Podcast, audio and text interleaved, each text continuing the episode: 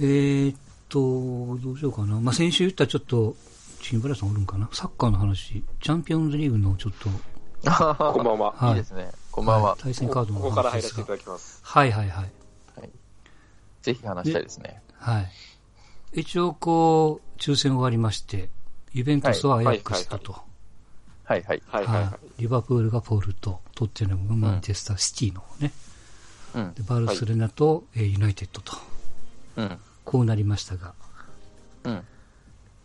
個人的に4連覇かかってるんよね、そういえば、ロンクリスティアーノ・ロナウドで、なんだかんだで。そうですね。ああ、なるほど。そうですね。んはいはいの相手がアヤックスというね。はい。そうですね。先週ちょっと話したかったですけど、僕、92年ぐらいから多分ユベントスをちゃんと見始めてて、あ、そっか。ゆはいはいはい。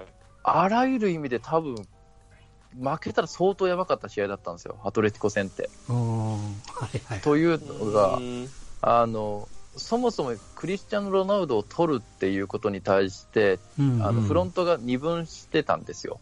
うん。で、あの GM の責任者の人が、あうんの必要ないっていうことを言ってるのに、秘密裏で、要は会長とその部下が取っちゃって、うん。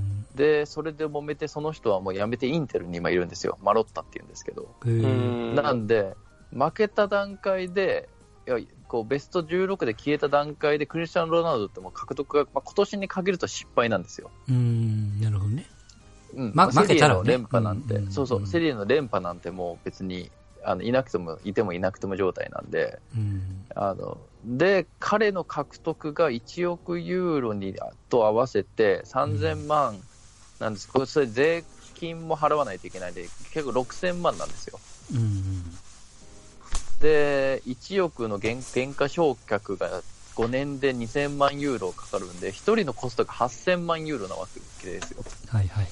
うん百何十億ぐらいかな？うん。だから、そう。で、チャンピオンズリーグの、あのーマネーがうん。勝ち上がると、今回だって勝ったら10な、また何億とか、あのーもっとかな。多分、最終的に2、30億ぐらい、こう、勝ち上がると、チームに入ってくるんですけど、うん。うんそれも失っちゃうと、要は、もう、来季に向けて、あの、選手を多分売っていかないと、チームが、こう、うん。黒字にならないというか、大赤字になっちゃうっていうところでう、ん。だからもう、その、もともと反対して取ってたのにもかかわらず、莫大なお金がかかるにもかかわらず、あの、去年がベスト8、その前の前の年が準優勝とかなんで、うんうんそれ以下の成績になるっていうのは、まあ、ありえないわけですよ。うん。だから、あらゆる意味で負けたらちょっと大ごとになるぞっていう、そう。で、そんな中で、そうか、そうか。なるほどね。そう。で、ファンも、ファンはファンってクラブで揉めてて、うん。ここ数年で、あの、なんて、ゴール裏のこうチケットとかが、年間シートとかが3倍ぐらいに上がってるんですね。だからもう半分応援ボイコ、いや、もうでっかいチームにしようとはしてるんですけど、売り上げをどんどん上げていって、それにこう、うんファンが経済的に追いついていかないっていうところで、うこうボイコットとかもこうあったりとかしてて、そこはそこで揉めてると。で、揉めてるのにお前らまた負けるんかみたいな状況に、今回、アトレティコ戦敗退したらなるっていうところで、これ、負けたら本当やばいんじゃないっていうふうに思ってたところで、クリスチャン・ロナウドはまあハットトリックで活躍したんですけど。その前日かな？うん。前々日やったかな？あの、インスタグラムで、あのうん。ファンにこう呼びかけて応援してくれと。君たちの力が必要なんだって言ったら、もうそれにファンも答えて、そのゴール裏も答えて、多分ダゾーンとかで見られた方結構思われると思うんですけど、すごい多分スタジアムの音量、音声が、歓声がでかかったんですけど、うん。それはそういうこう、あお、煽ったというか、本人が？本人が。そうう。んそんで、ファンもファンで、こう、ここ、ここでじゃあ俺らの存在価値を見せてやろうみたいな。うん。なるほどね。そうそう。だから、そういうのが全部詰まって、これでもう負けたらシャレにならんぞみたいなそうか、そうか。状況でハットトリックだったんで、うんもう本当に大感動でした。個人的には。なるほど。まあ、ユベンティーノからしたらそれはもうたまらんでしょうね。そううね。ん。そうですね、多分第一戦見てたらもう、なんだろう、もうスペインとイタリアの力の差っていうのが、こういうことかっていう、あレベルの差っていうのがもう、そうなんですよねゆうべがあんだけリーグでうん圧勝してても、あ。アトレチコにやられるかって思ったんですけど、まあ結局第2戦ね、ああいう形で。うんうんまさかやもんね、こっちからしたら。うんあの、ね、先週あの言ってた通り、その VAR が、はいはい。あの、まあ、もう活用されてるんですけど、もう、多分サッカーが確実に変わってても、あの、今までってこう、うまく守って勝つっていうのがある程度まだ成り立ってたんですけど、うん。もう多分攻めて攻めて攻めまくって、こう、VAR 使ってでも勝つみたいな形にしないと多分もうこれからって勝てないんだろうなと思って。うん。だからまあ守る方もとにかくもう安全にもう早めに出さないといけないし、攻める方はもうラッキーパンチ狙いで、どんどんこう、あの、おこぼれが出るかもわかんないからね、VR になると。うん、結局今の運用ってうん。当たったらアウトなんで、うん。うん。うん、恋とかっていうの事実上そんなに見てないですからね。うん。うん、まあ確かにこの間のゴールラインテクノロジーもそうやし、うん。あれも、マンチェスターもね、マンチェスターユナイテッドも勝ち上がってないでしょうからね、おそらく。うん VR がなかったら。あ、いたと思いましたもんね、見てて。これ取る？って。まあ、確かに、確かにやけどって感じですよね。ギリギリやそもそも。うんこう、肉眼の時よりもきはるかに厳しいですよね。その、うん。なんていうかな。肉眼の時確実に流して、恋じゃないよって言って流してたものを、うん。ビデオだったら同じ、同じ映像なのに撮ろうみたいな気が、になってる気がそうそう。だからよりこ、いうビデオになると焦点があっちゃって、まあ、当たってるっていう事実がこう鮮明に強く出るから、その方前後の動作っていうのがね、ぼやけるっていうかね、同じスピードで見れないっていう感じになるよね、どうしてもね。スローだと特に。うん。結構やっぱでも、え？ってなりますね。気持ちが冷めるというか。うん。いやもうそれに合わせていかないといけないっていう。うんまあ野球でいうその雰囲気アウトがセーフみたいな。うんえ？ってなるのと一緒だね。うん。いやーでも、けそれによるこう経済損失がちょっと半端ないですからね、チャンピオンズリーグとかだと。うん。チームの方もそれにこう対応して、さっき言われかけたその対応していかないといけないわけじゃないですか。まあその、かっつりその VR 対策っていうのが本当にこう明確に出てれば私も対応できるんだろうけども、うん。今だからこの方向に行こうねって言い切れないからね、基本的に。そうですね。まあ、まあ間違いないのはもう、もうガンガン攻めていくっていうことだけじゃないですか。うんそうでしょうね。もう打ちまくれということでしょうね。うん。手に当たるかもしれんから打ちまくれと。うん。そうそうそうそう。うん、まあ、エンターテインメントとして考えると、そっちの方が面白いんでしょうけどね。うん。攻めまくって、点数いっぱい取る方が。ですし、まあ、選手のその、抗議も VR の方が少なくないですか？もう見たしまいっていうことなんで、うん。ああ、そうですね。結論出た後も別に抗議もあんまりしないし、うん。そうですね。うん、ってことはあれか、選手の方がこう、飲み込み度というか、まあそう、諦め度というか、あれ、どこやった。かな？どの試合やったか忘れましたけど、うん。うん。レッドカードがイエローカードになったりとかもしましたしね、VAR えで。ーっと、そうですね。しましたね。うん。しましたね。確か。うん。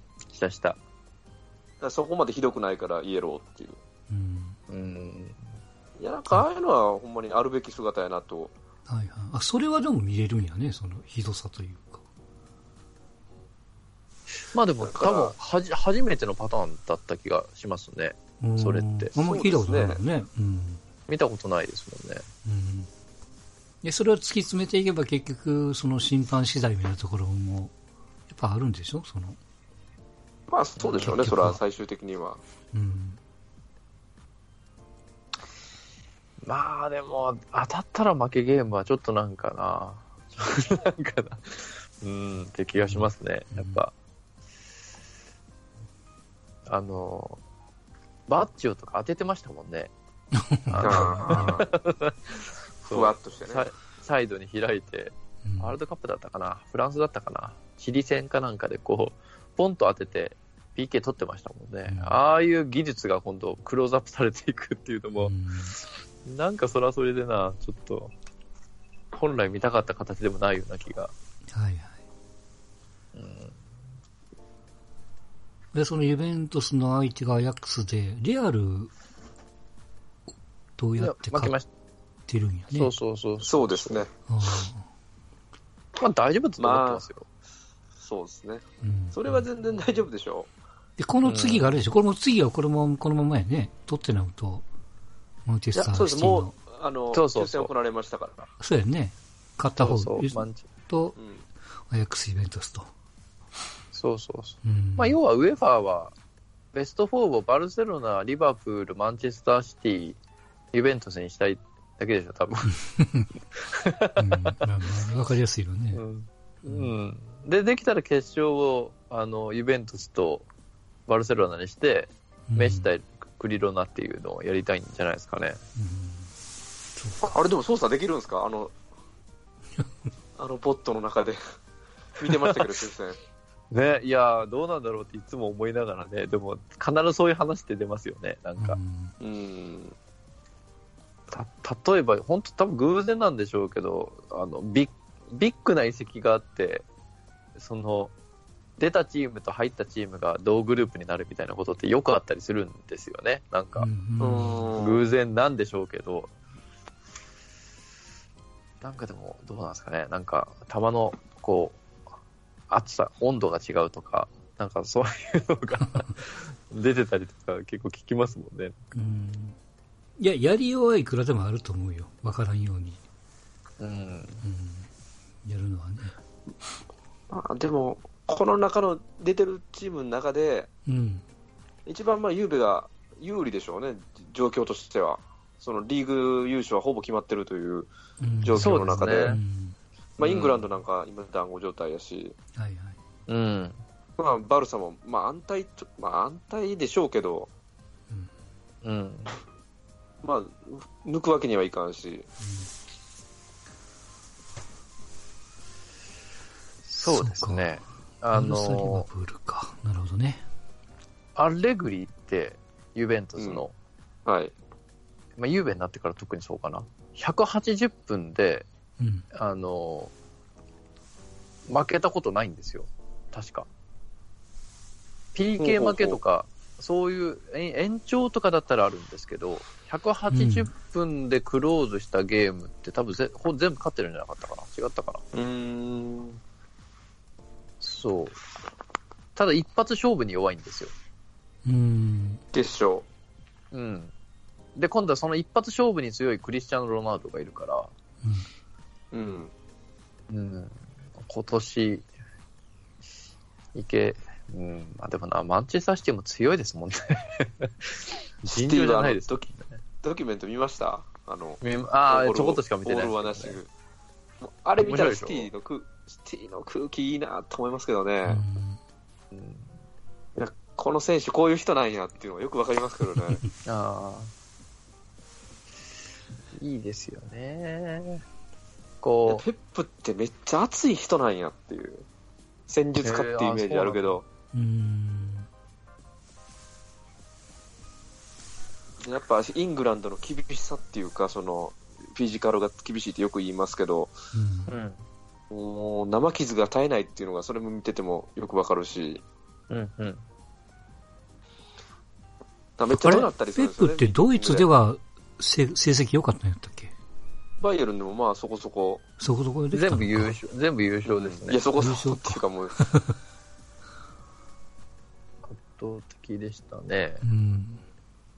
ただチャンピオンズリーグだとそんな実績出てないんですよね。バルセうんまあ、あの、バイエルンで。そんなに。去年も確かリバプールに去年負けた。たんでしたっけ？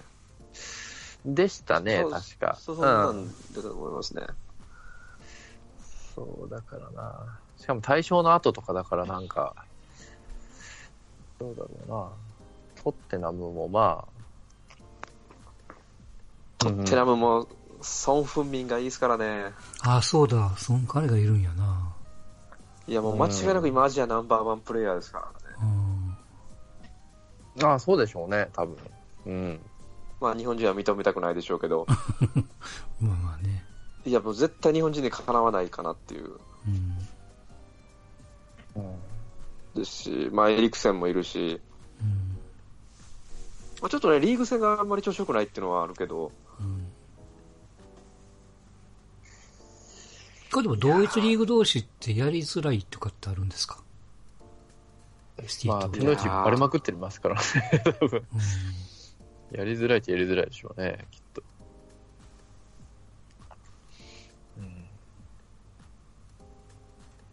え、あれシティどこでしたっけ？シティはどことでしたっけ？シティがトッテナムじゃなかった取ってな。シティが取ってるのか。うん。リバプール？ポルト？ポルト。これもリバプールあ、ですねそれはう、ん。うん。うん、ローマに勝ってほしかったんですけどね。うん。うん。いや、イベントスファン的にはポルトでいいんですよ、あれは。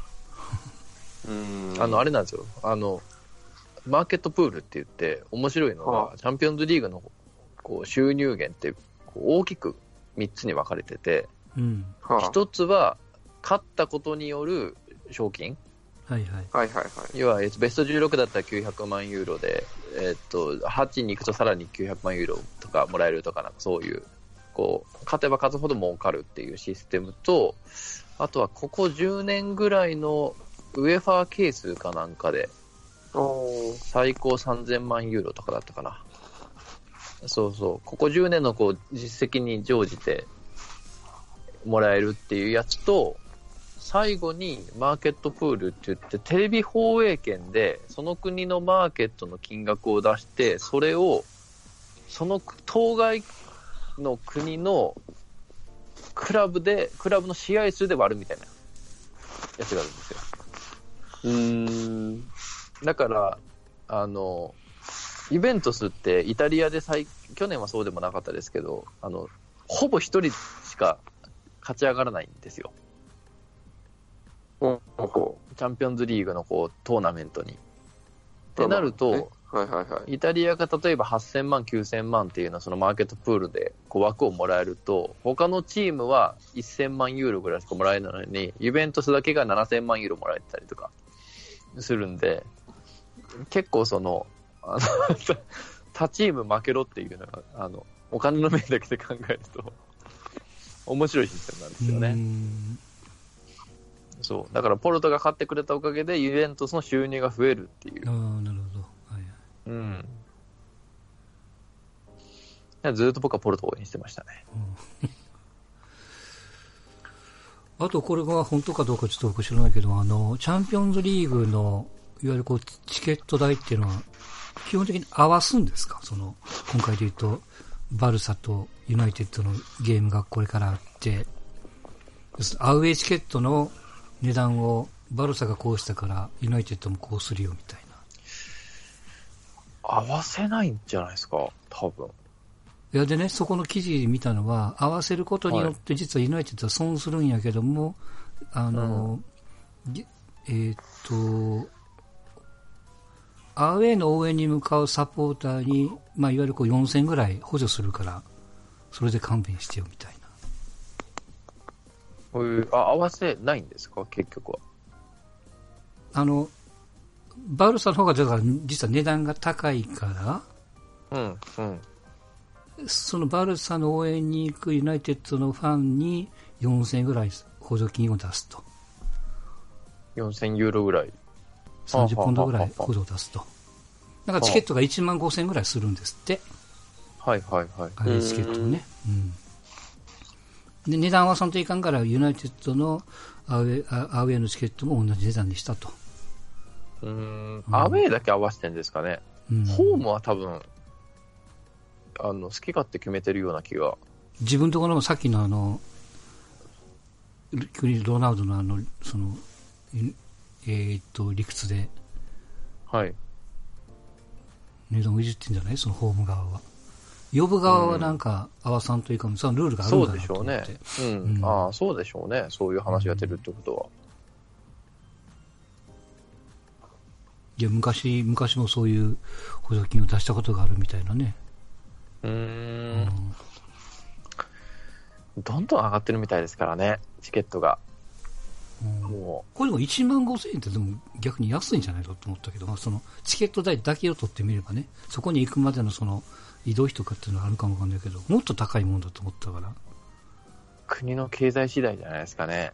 そういうことなのか。けうん、そのさっき言ったユベントスについては、イタリアの平均年収が200万から300万とかなんかあ出て、結局それで、そのチケットを買うけど別に、あの、まあ、トリノにあるんで、トリノあ、はいはい。じゃない人たちもいっぱいいるわけだから、ってなると、こう、ホテルが必要で、うん。交通費が必要でってなると、なかなかの負担率っていう話は聞きますね。まあ、逆にね、イングランドとかだったら、もしかしたら好景気、好景気なのかな、うんどうなのかな？まあ、富裕層を中心に買ったりとか、うんうんあ、そうか、そうやな。国がまたで経済圏も違うから、そうか。経済状況も違うんやな、それぞれね。あとあの、ドイツとかは尋常ないぐらいチケットが安いっていう話は結構有名なので、うう。ん。なので、あの、ドルトムントとかすっごい入ってると思うんですよ。あの、まあ、大体ドイツのスタジアムって入ってるんですけど、あれはなんかもう、かなり安くして、うん。薄利多売とまでは言わないですけど、うんそれでやってるっていうのは聞きますね。ちなみに今 J リーグって、最近見に行ったことも、僕も見に行った何年も前やけども、今値段いくらするんやろかね？そういえば。安い席で1500円とか2000円ぐらいじゃないですか、多分。2000円ぐらいなのかな。うん、高い席で5、6000ぐらい？あ、違うか。もっと高いのあるか。うん。でもあれですよね、J リーグは競技場でやってるから、基本、うん見にくいところが多いですよね。うそうん。か。あ、チキンバレーはもう吹田の試合って見たことあるのかね？ガンバの。いやー、特に応援もあんまりしてないんで、ああ、そういうことか。見てないですね。うんいや、あそこは一回行かんといかんなと思ってるんやけど。うん。まあそうですね。うん、今まで僕もその、いわゆるさっき言われたその競技場でしか見たことがないから、サッカーの試合をね。それこそ埼玉スタジアムとか行かれたことあります？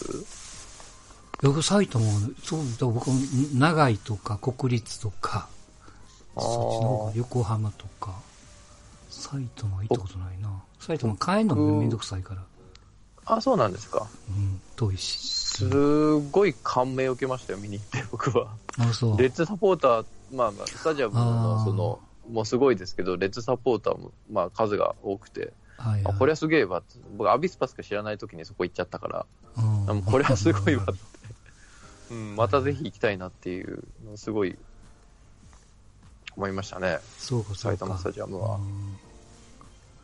そうあの、広島もスタジアムが、場所が決まったみい。たいで、はい。あれは話落ち着い落ち着いたんですか？その、なんだかんだ揉めてましたけども。落ち着いてんじゃないですかね。もう、なんかそこにできるみたいな話だった気が。まあ、今までよりははるかにいいのかな。うん。うん。増えるんじゃないですかね、お客さんも。増えるかな。そうね、まあそのね、広島的にはね、増やし、増やしたいでしょうからね。カープとのあの報道割合が98対2ぐらいですから。うん、あれ、サンフレッチェの試合もネットで見れないってことにはならないんだから、そんなことないよね。え？サンフレッチェの試合も広島県内のテレビで見なさいみたいなことにではないんでしょう、要は。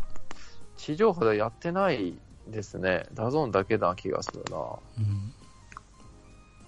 そう、だから、あの、福岡、福岡ね、広島の地上波の J リーグの開幕戦だったかな？あれ、カープやっ、あサンフレッチェやってるかなと思ったら、なんか、鹿島だどっかみたいな感じで、どか、全然関係ないチームやってましたもんね。えーあれ？NHK とかですか？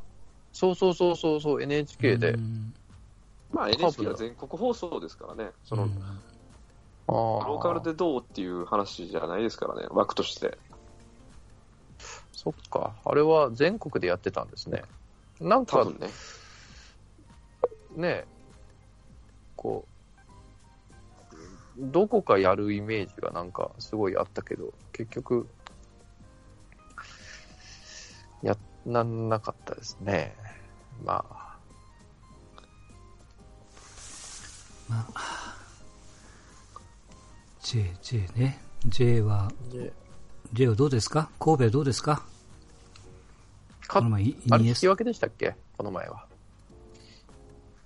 最近追ってないですね、もう。もはや。でも、西君が代表選ばれたりとか、ね、うーん。そうですね。もうちょっと派手さが欲しいですよね。なんか、派手さというのは、その、演出的にってこと？ゲーム的にってこと？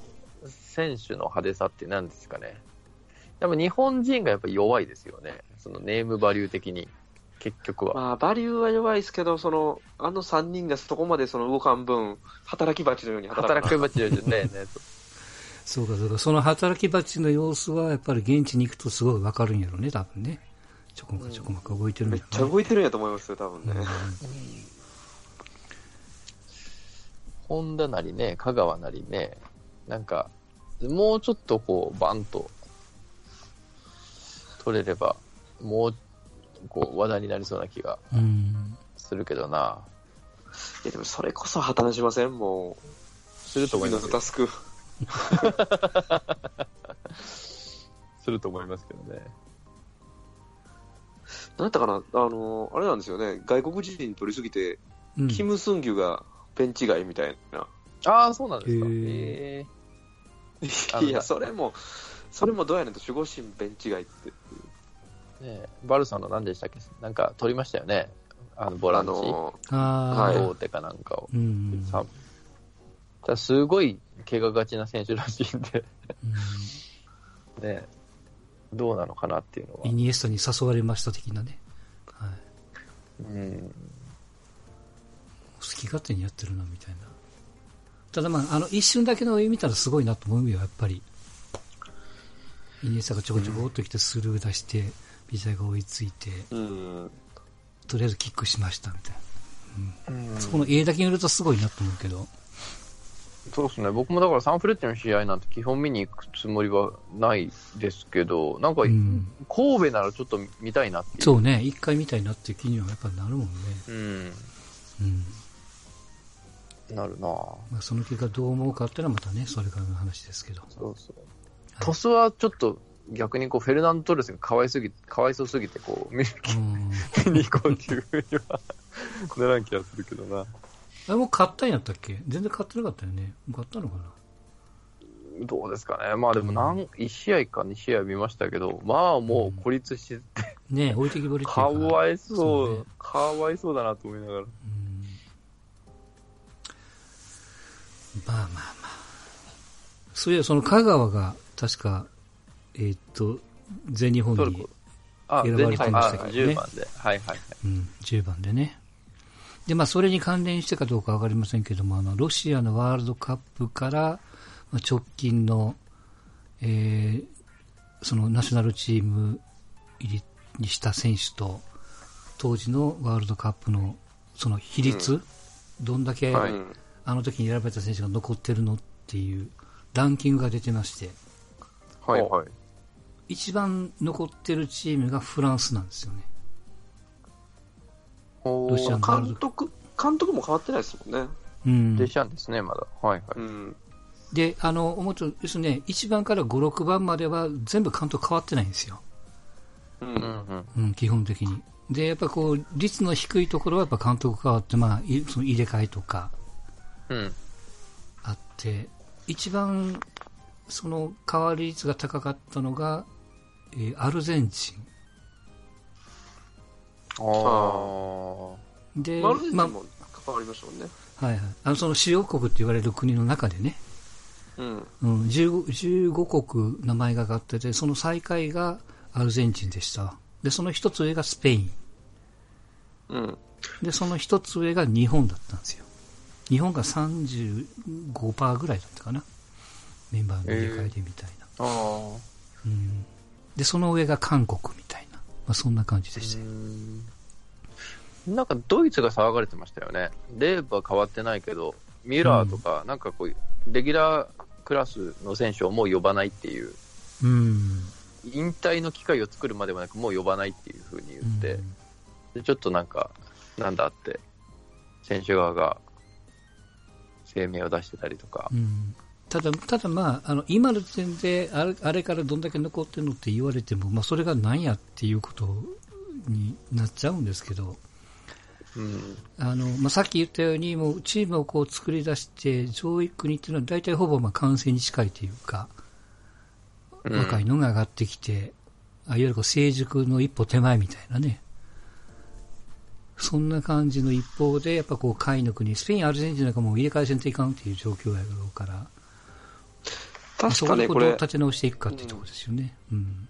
確か、確かとかヨーロッパネーションズリーグってやったの覚えてます？ああ、やってますね、やってますね。うんちょっと前に、その代表、代表戦のうん。ワールドカップじゃない公式戦みたいなのがあったんですよね。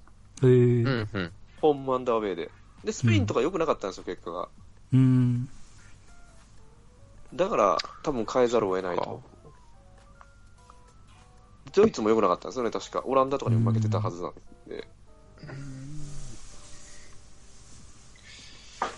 えスペインは結でもうあれ始まるでし局ょ、エンリケやったっけ？え誰？ルスペあスペイン、エンリカか、ルイス・エンリケか。うん。でもあれですよね、もう始まるんですよね。あの、ウェファ、ウェファのあれ、何だっけ。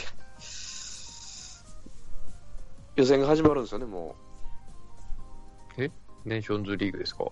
あ、じゃなくて、あの、ヨーヨーロッパ選手権の、欧州選手権予選が。ああ、そっか。そろそろですね。はいはいはい。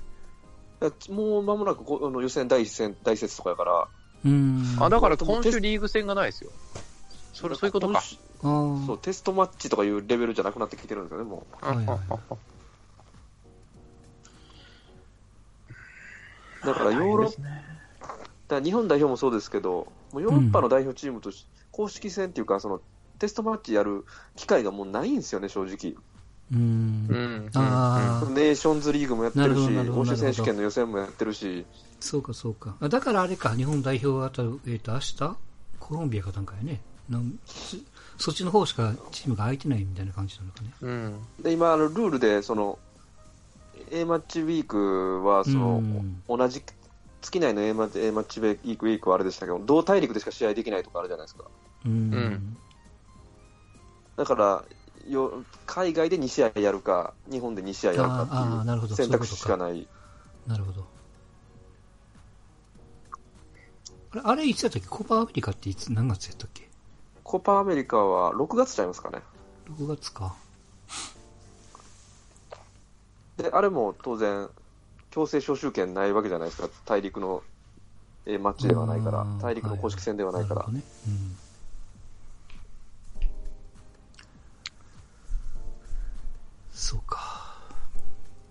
忙しいですね、サッカー選手。忙しいと思ううんうん。でしかも招集メンバーがなんか微妙になりそうなんですよね、あれ。コパですか？そうそだから、その、いわゆる親善試合扱いなんで、ううん。その強制的にクラブが貸し出せ貸し出すそのけかクラブが貸し出す義務がないっていうか、うん。あ、うんあの、そうなるほどね。強制にはできないってことだよね。うん。そう南米大陸のち国がえクラブに要請することはできるけども、うんアジアの国が要請することはできない、なるほどね。他大陸のこう大会なのでっていうう、ん。そっか。めんどくせえクラブいるの、あるのかな？日本人。まあ、大阪は絶対無理じゃないですか、少なくとも。ああ、揉めてましたもんね。こんな状況で返しやがってって、ブレーメンでしたっけ？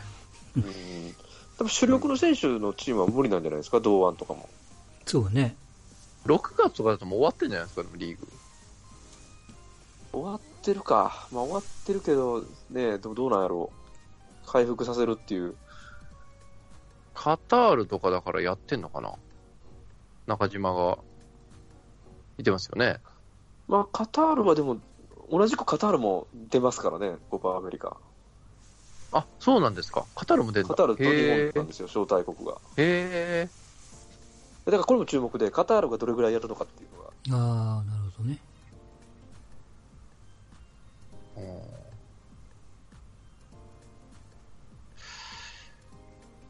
かな。そんなとこかな、サッカーも。しかも、しかも、まあ、これはどうでもいいですけど、うん。うん。あの、例えばブラジルが、ブラジルとかアルゼンチンが勝つと、うん。通常の親善試合よりも、格上の公式戦なので、その、うん勝った時のポイントが1.5倍とからしいんですよね。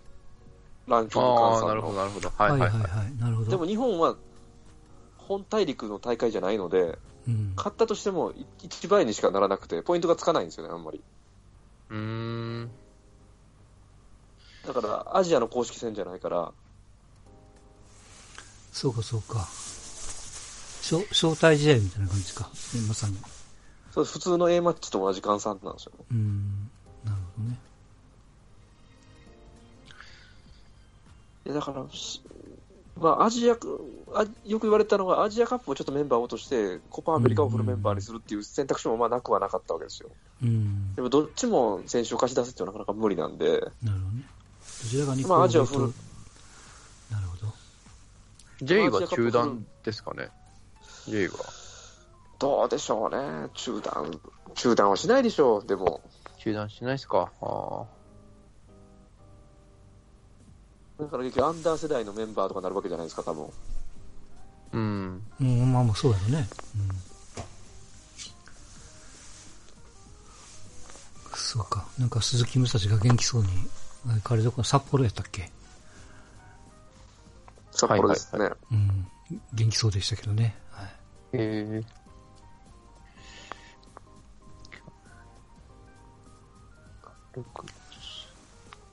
なんかの記事見たのが、水、水野、昔柏にいた水野、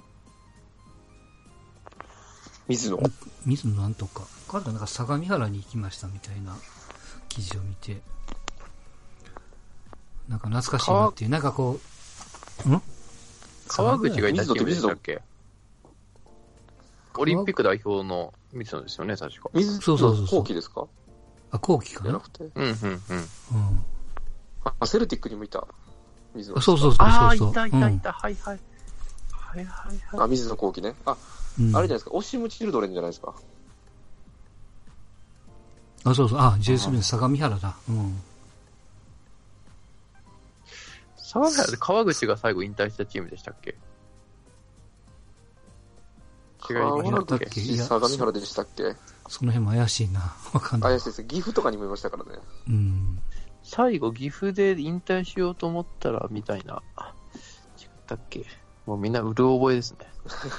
うん。いや、でもこういう選手がうろうろして、パッとこう目につくと、いや、サガン鳥栖に行ったのもなんか知ってたような知らないような。そんなに年いった選手じゃないよね。まだ若いんじゃないの？33って感じですね。?33 か。うん若いっすね。ああ、相模原ですね。ああ、うん川口。あれなんですよね、相模原ってオーナーが、あの、元日本代表の望月なんですよね。確か。へえ、おあ、そうな重吉。そうえーそうそうそうそうそうそう。だから、あの、川口も引退しようと思ってたのを、望月が強引に引っ張ってきて、うーん。みたいな話はなんかで見えましたね。結構うまい感じで、こう、チーム作りうん。してる感じでしたけどね。うん。このクラスならね、J3 ぐらいならね。うん。まあちょっと J, J もちょっと、J の手は手回らないけど、たまに見ると面白いけどもね。まあ J もそうですし、それさっきので言うと、あの、岡野とかもね、今鳥取でやってたりとか、うん、やってますね。鳥取で代表をやってたりとか、うん、結構その、まあそれ海外も同じこと言えますけど、うん、結構僕、ちょうど見始めた90年代中盤とかぐらいの時の選手が監督になったりしてるんで、うん。結構面白く見れるんですよね。そうですよね。だからもう、ペップを選手で知らない人たちとかがいっぱいいるんですよね、もそう。う。グアルディオラを。うん。だって、ペップとか覚えてらっしゃるかわかんないですけど、バッジョと一緒にプレーしてたんですよね、ブレッシアっていうチームで。ブレッシア、そうなんですよ。うん。ローローマとブレシアにいたかな、確か。うん。そうですね。そう。あそこで戦術とかをしっかり、こう、多分監督目線でね、もうん。うキャリアの終盤だったんで、うん。学んだはで、当時中田がパルマにいてとか、そうそうそうそうそう。あ、今今、これね。そう、大失敗したってやつですね。30億なんかで移籍して。で、まあ、俊介もいたり、レッジーナに、うんう。ん。いい時代でしたね。いい時代。いい時代ですね。で、今のマンチェスター・ユナイテッドのスールシャールっていうのも、もう一番最近でノルウェー代表がワールドカップに出たのが98年なんですけど、うん。でその時にブラジル戦でゴール決めてるんですね、スールシャールって。うん。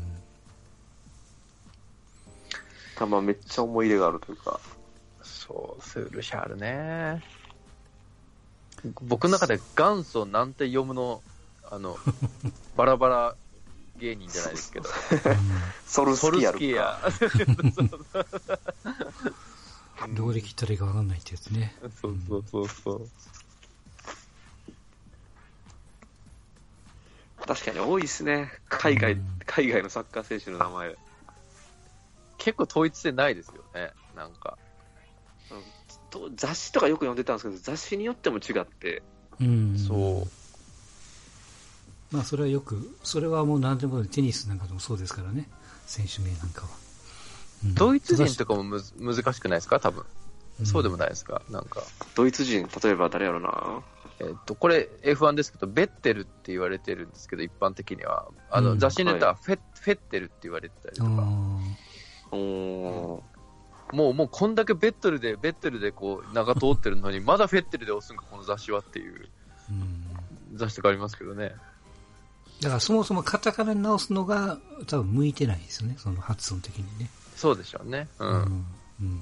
あれもそうですよね。シャビかチャビか。チャビ。チャビね。うんまあ、現地ほ読みでは絶対チャビなんでしょうけどね、ってことは。うんうん。そうですね。アナウンサーとか、解説者とかでもなんか、そこら辺うまく扱う人いますよね。僕は、じうん実況だ、実況かな？実況では倉敷さんとか結構大好あ、き。倉敷さん。はいはいはうんい。いいですよね。ああの人フリーなんでしょ？完あのアナウンサー。フリーです、フリーです。ね。フリーです。完全現地読みですもんね、あの人は。うんそうそうそうそう。倉敷さんが実況だと僕なんか安心してサッカーが楽しめるんですよね。わかりますね、それは。うんねなんか、あの、いい、良くもいいとこも悪いとこも全部こう、話してくれるというか、うん盛り上げようとしないのがまた、こう、盛り上げるんじゃなくて楽しもうっていう、こうんう、観点で話してる感じがしてて、すごく、あのいいですねこ言葉のチョイスがすごいわかりやすいよね。うん、うん。その実況するにしても、説明するにしても。まあ、それやっぱりアナウンサーやなって思うけどもね。そうそうあの人の一番好きなのが、うんまあ、イタリアとかで2点あげることをドッピエッタって言うじゃないですか。はいはいはい。でドッピエッタとかよよう言うんですけど、だからそういうのって絶対日本の実況じゃあんまり言わないんで、言わないですよね。そうそうそう。